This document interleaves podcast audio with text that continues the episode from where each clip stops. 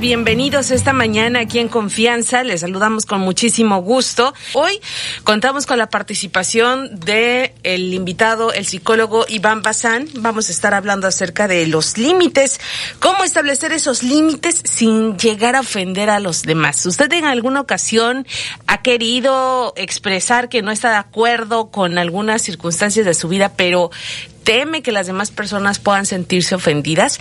Bueno, vamos a platicar y conocer cómo estos límites es importante el que sean bien, bien delimitados, eh, bien conocidos por todas las personas con las que usted interactúa. Y nos enlazamos con el invitado de hoy, el psicólogo Iván Bazán. ¿Cómo estás, Iván? Buen día.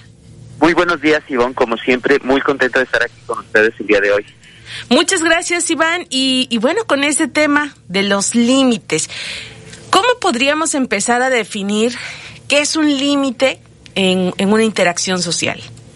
Sí, los límites son importantes y es eh, poder decirle no a la otra persona, pero no solo es decirle no al otro, sino es decirnos sí a nosotros mismos. Por ejemplo, el día de hoy estoy cansado y alguien me pide que si les puedo ayudar a cargar algo y creemos que poner límites es no, no puedo ayudarte y eso a veces nos cuesta un poco de trabajo, pero tratemos de cambiar y pensar en que los límites no solo es decirle no al otro, sino es decirle sí a mí mismo, a mi amor propio, a mi autocuidado, a mi autorrespeto.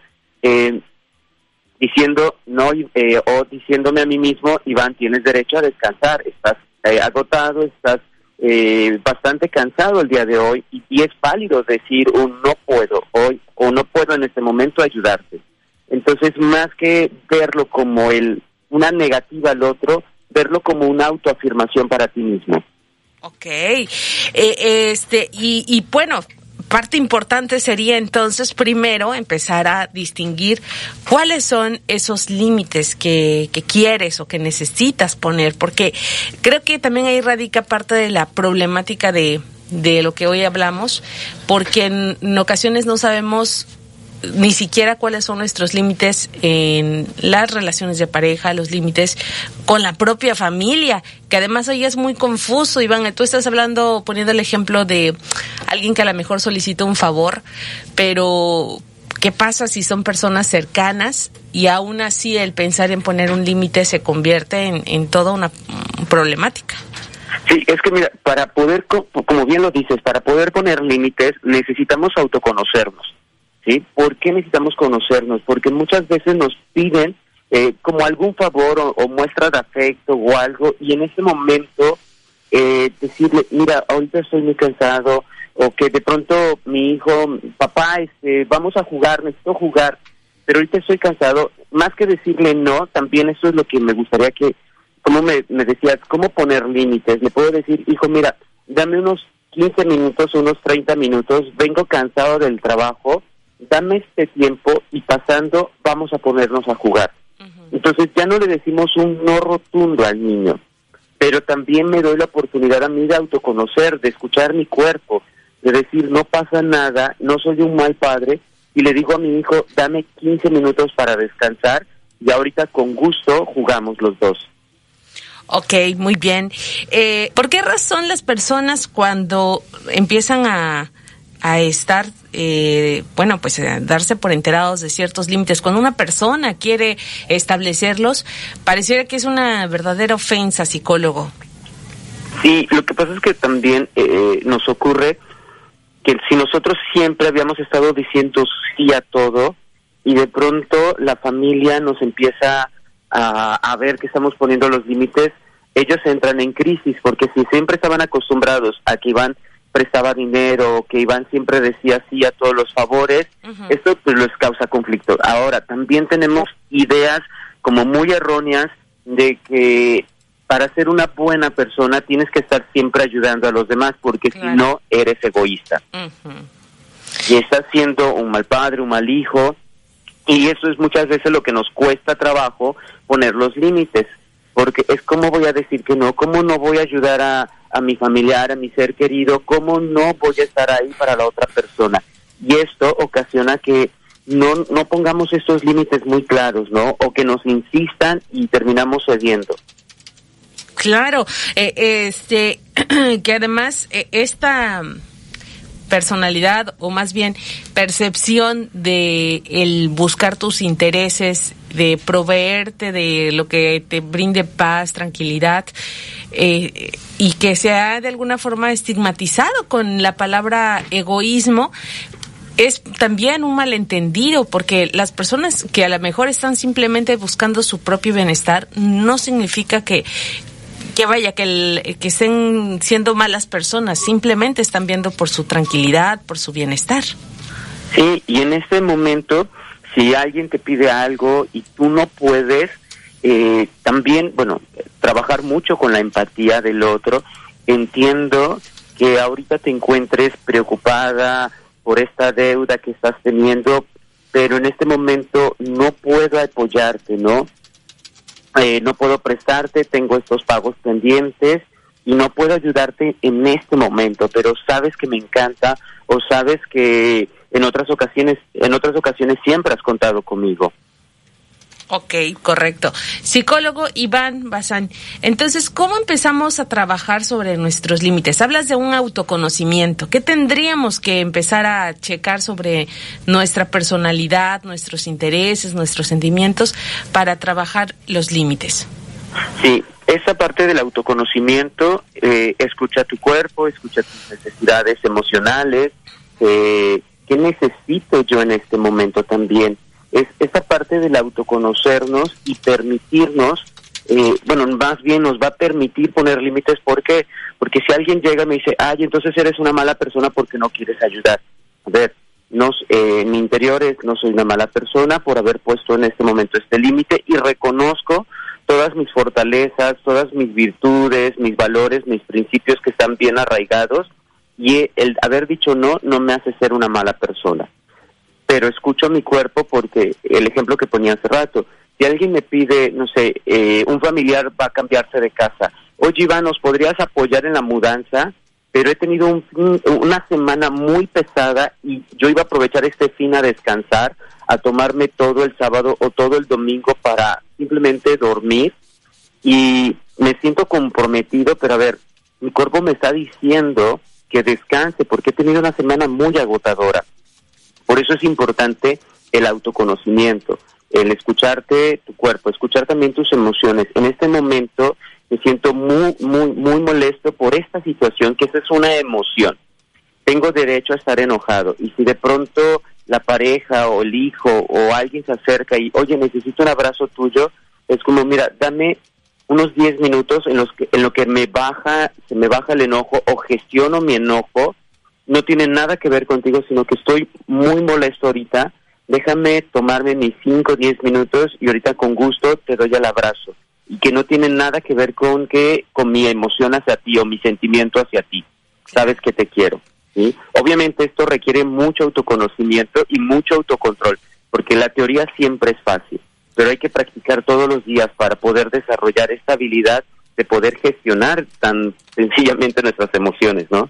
Sí, claro, no, no es este algo tan fácil. Oye, y fíjate que ahorita que estás mencionando sobre eh, esa disponibilidad que, que, quizá los demás siempre esperan de que además hay personas que tienen esta tendencia a querer estar eh, de alguna manera complaciendo o cubriendo las necesidades de, de, alguien más. Y esto, pues sí, a la larga puede llegar a ser agotador porque lo que tú estás comentando es que incluso a pues, a veces llegan a hacerlo a pesar de sus propias, eh, de sus propios intereses o de su propia um, energía, ¿no? Que pueda llegar a tener o rendimiento físico. Aquí justamente lo que decía hace rato, podemos decirle a la persona, entiendo que necesites dinero y te sientes muy presionada en este momento, pero en esta ocasión no puedo prestarte porque tengo estos gastos, eh, tengo ya estos compromisos y no puedo prestarte en este momento.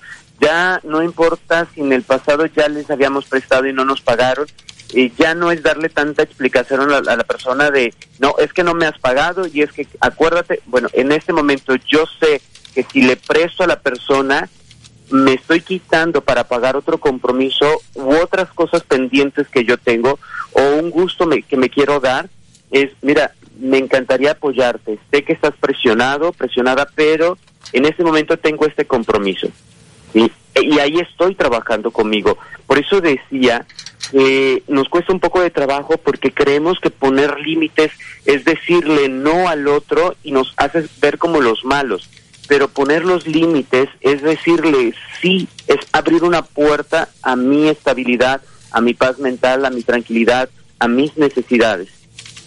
Ok, y, esto eh, tiene que ver también, como nos decía el radio escucha, a veces también con el tema de, pues que no sea a costa, ¿no? De, de tu propio bienestar. Y eso, pues no podrían señalarlo como, como un acto egoísta, simplemente pues de sentido común.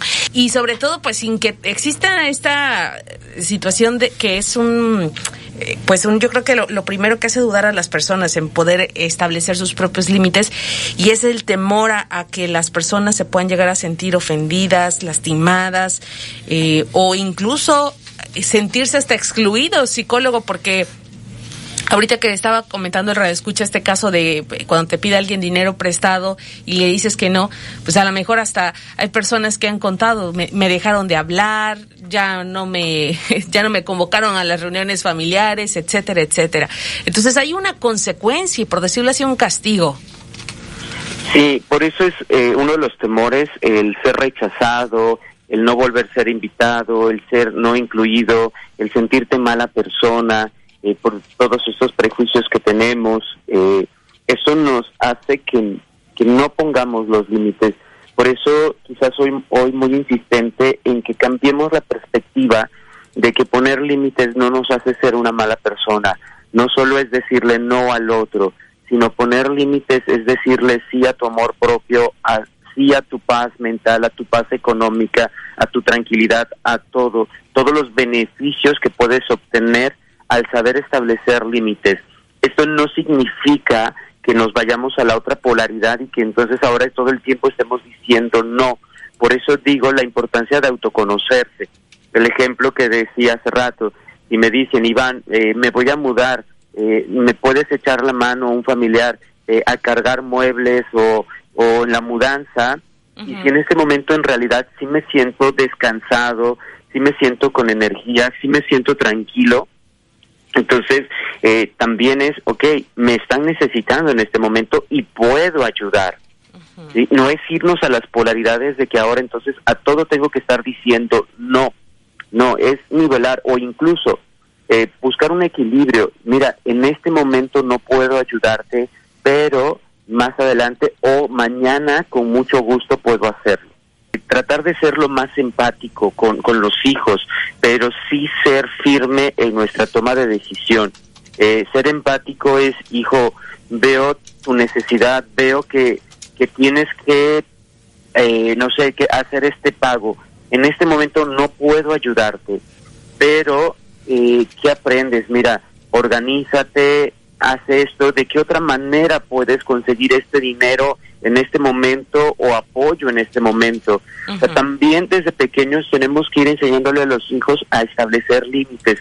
No es decirle no todo el tiempo al niño. El niño quiere un juguete y no es decirle no, no hay dinero, sino, hijo, mira, en este momento no podemos comprarlo, pero si tú te esperas o si tú ahorras, si tú pones esta parte, papá y yo vamos a poner la otra mitad o el 70%. Esto ayuda a los niños también a tener más tolerancia a, ir trabajando con la poca tolerancia a la frustración, a saber esperar, porque tenemos muy poco el desarrollada estabilidad del esperar. Por eso muchas veces iniciamos un negocio y queremos resultados en inmediato. Entonces, la importancia de poner límites a los hijos. Por eso decía, ser empático pero firme. Hijo, me duele, veo esta situación, en este momento no puedo, pero si me esperas, o si tú haces esto, yo puedo apoyarte de esta manera. No es decirle un no rotundo, sino también ahí al mismo tiempo vamos enseñando a los hijos también a cómo solucionar sus propios problemas.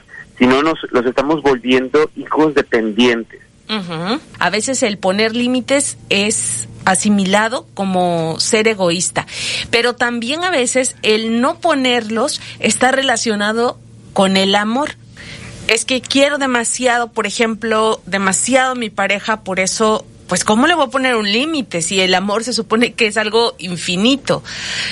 Esta gran confusión también a veces deriva en muchos problemas en cuanto a, a lo que tenemos que establecer como punto y aparte.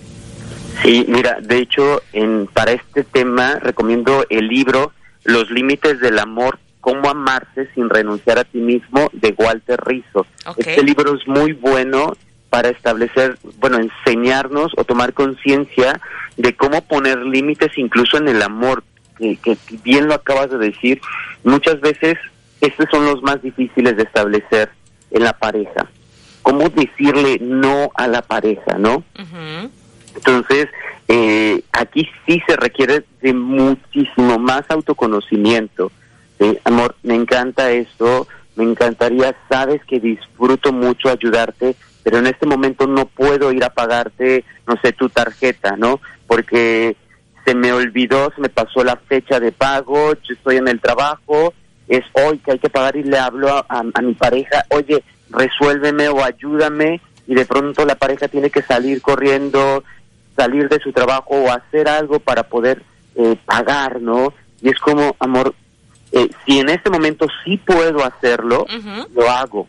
Pero si esto ya es una constante, es, amor, sabes que me encanta ayudarte, sabes que la pareja está para esto, pero necesito que te organices, necesito que tú hagas esto, porque yo me veo atorado, yo me veo estresado, yo me veo preocupado en esta situación pero sabes que me encanta ayudarte, que aquí es la técnica del sándwich que podemos utilizar, que decimos algo positivo, establecemos el límite y terminamos también con algo positivo, para que no digan, no, es que tú siempre me pides favores y salgo corriendo y te los hago, no, ¿sí? Lo hice lo, cuando puedo, lo realizo, pero en este momento no puedo hacerlo y le digo esto, ¿no? No puedo en este momento ayudarte. Claro, como está ahorita muy de moda esta frase, pero ¿a qué costo, no? y, que en esta, en este caso, el costo sería, pues, la, la tranquilidad este pues de la carga de estrés también porque finalmente pues a veces se, se piensa ah, bueno lo va a resolver no es más a lo mejor ni siquiera es una acción consciente que ese también es otro aspecto ahorita que estamos hablando de los límites tan importante a veces damos muchas cosas por sentado. No es que las personas que, rodean a alguien que no está estableciendo bien sus límites digan, ah, eh, como esa persona nunca, que a lo mejor sí puedan pensar, nunca dice que no, pero no es un acto en la mayoría de las ocasiones consciente, simplemente es que se va haciendo esa dinámica que se convierte en un en algo interminable si la persona que está resultando afectada no decide poner como decimos coloquialmente, un hasta aquí. Pero ese hasta aquí, eh, ahí este punto, eh, creo que nos lo expliques, por favor, psicólogo. ¿Cómo decir esta expresión del es que le puso un hasta aquí? Estamos casi siempre asociándolo con un punto de quiebre, de locura, de que la persona ya lo hizo incluso de una forma ya desesperada, frustrada, violenta. ¿Cómo evitamos llegar a estos puntos, a esos momentos tan dolorosos para eh, establecer esos límites en un marco de cordialidad.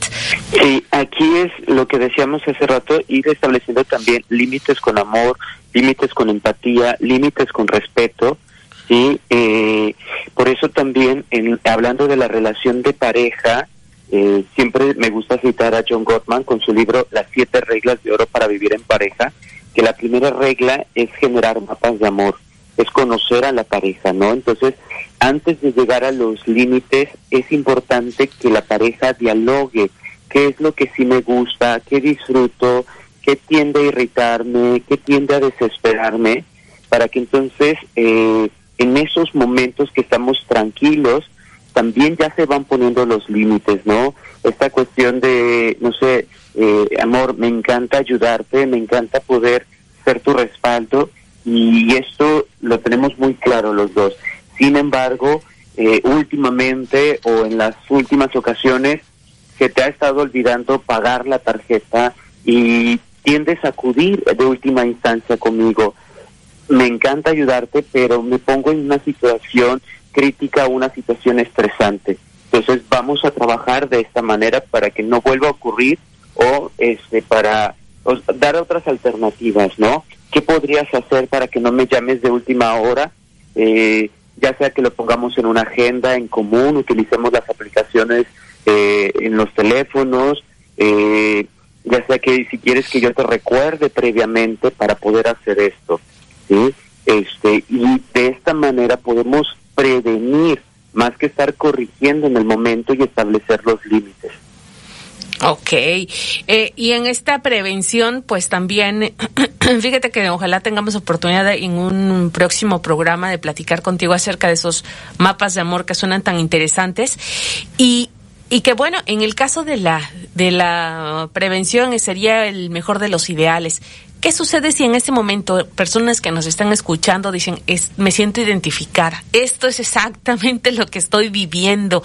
¿Cómo le pongo límites a mi pareja, pero que además eh, a mi pareja, a mi familia, a mis hijos. Es que eso también es, es muy eh, complicado cuando es una relación tan estrecha eh, y cuando a lo mejor ya la acción preventiva ya ha quedado atrás, ya han tenido desencuentros. Sí, como nos decía hace rato el radio escucha, que sus hijos constantemente le están pidiendo dinero y si él no les presta, los hijos se enojan, ¿no? Entonces, en un momento de tranquilidad, eh, los puedo llamar o les puedo hablar de manera individual y decirles el amor que siento como padre, la alegría que me da el poder seguir ayudándoles. Me encanta todavía que vengan a buscarme, pero también me gustaría que no solo me busquen de manera económica, porque me encanta ayudarles, también les puedo ayudar dándoles consejos, orientándolos, asesorándolos, eh, cuidando quizás en algunos momentos a los niños, no todo el tiempo, porque eso es parte también de los límites. Eh, puedo ayudar en esto también y me encanta. Últimamente estoy viendo que me están buscando para eh, cuestiones económicas, pero disfruto ayudarlos, pero también tengo estos gastos, estos pendientes, porque muchas veces como hijos creemos que los papás están ahí siempre para ayudarnos, ¿no? Y ya lo hemos hablado en otros momentos sobre la función de los abuelos, a veces que los hijos abusan del tiempo de los abuelos y creen que los abuelos tienen todo el tiempo del mundo y le llevan a los niños, ¿no? Entonces los abuelos también pueden poner ahí límites. Disfruto mucho jugar con mis nietos, tenerlos aquí, pero yo también tengo ya distribuido mis tiempos, yo ya también tengo mis actividades y no puedo ayudarlos todo el tiempo. Claro, este y que esto recuerdo que hace poco se hizo viral el caso de una abuelita creo que brasileña que ella dijo bueno yo no no pienso quedarme a cuidar a mis nietos me voy a ir a viajar por el mundo y la noticia fue viral precisamente porque ella había tomado esta decisión. Este, por supuesto que los abuelos eh, son pieza clave dentro de la familia y en la en el desarrollo de cualquier niño, pero pues si era su decisión, si ese era su proyecto de vida, pues estaba en todo su derecho. Sí, y, y es que ya trabajé, ya eduqué a mis hijos y me toca disfrutar de mi vida y disfrutar de los nietos sin la obligación de la educación de ellos. Claro, claro. Interesante. Pues psicólogo Iván Bazán, si eres tan amable también de compartir los títulos de algunos de los libros que has eh, sugerido esta mañana, por favor. Sí, uno se llama Los límites del amor. Ok. Cómo amar sin renunciar a ti mismo, de Walter Rizzo. Muy bien. Y el otro, Las siete reglas de oro para vivir en pareja, del doctor John Gottman. Muy bien, pues estamos muy pendientes de una próxima eh, charla que tengamos contigo. Ya nos habías comentado ahorita sobre este tema de los eh, de los mapas de amor, etcétera. Vamos a, ponernos de acuerdo para poder platicarlo en una próxima charla aquí en Confianza. Y ahora, si eres tan amable, por favor, psicólogo Iván, dinos dónde pueden checar más de tus contenidos y estar en contacto contigo. Claro que sí, eh, me pueden encontrar en las redes sociales, en Facebook, Instagram y YouTube como psicólogo Iván Bazán y mi número de teléfono es 2292 23 39 26.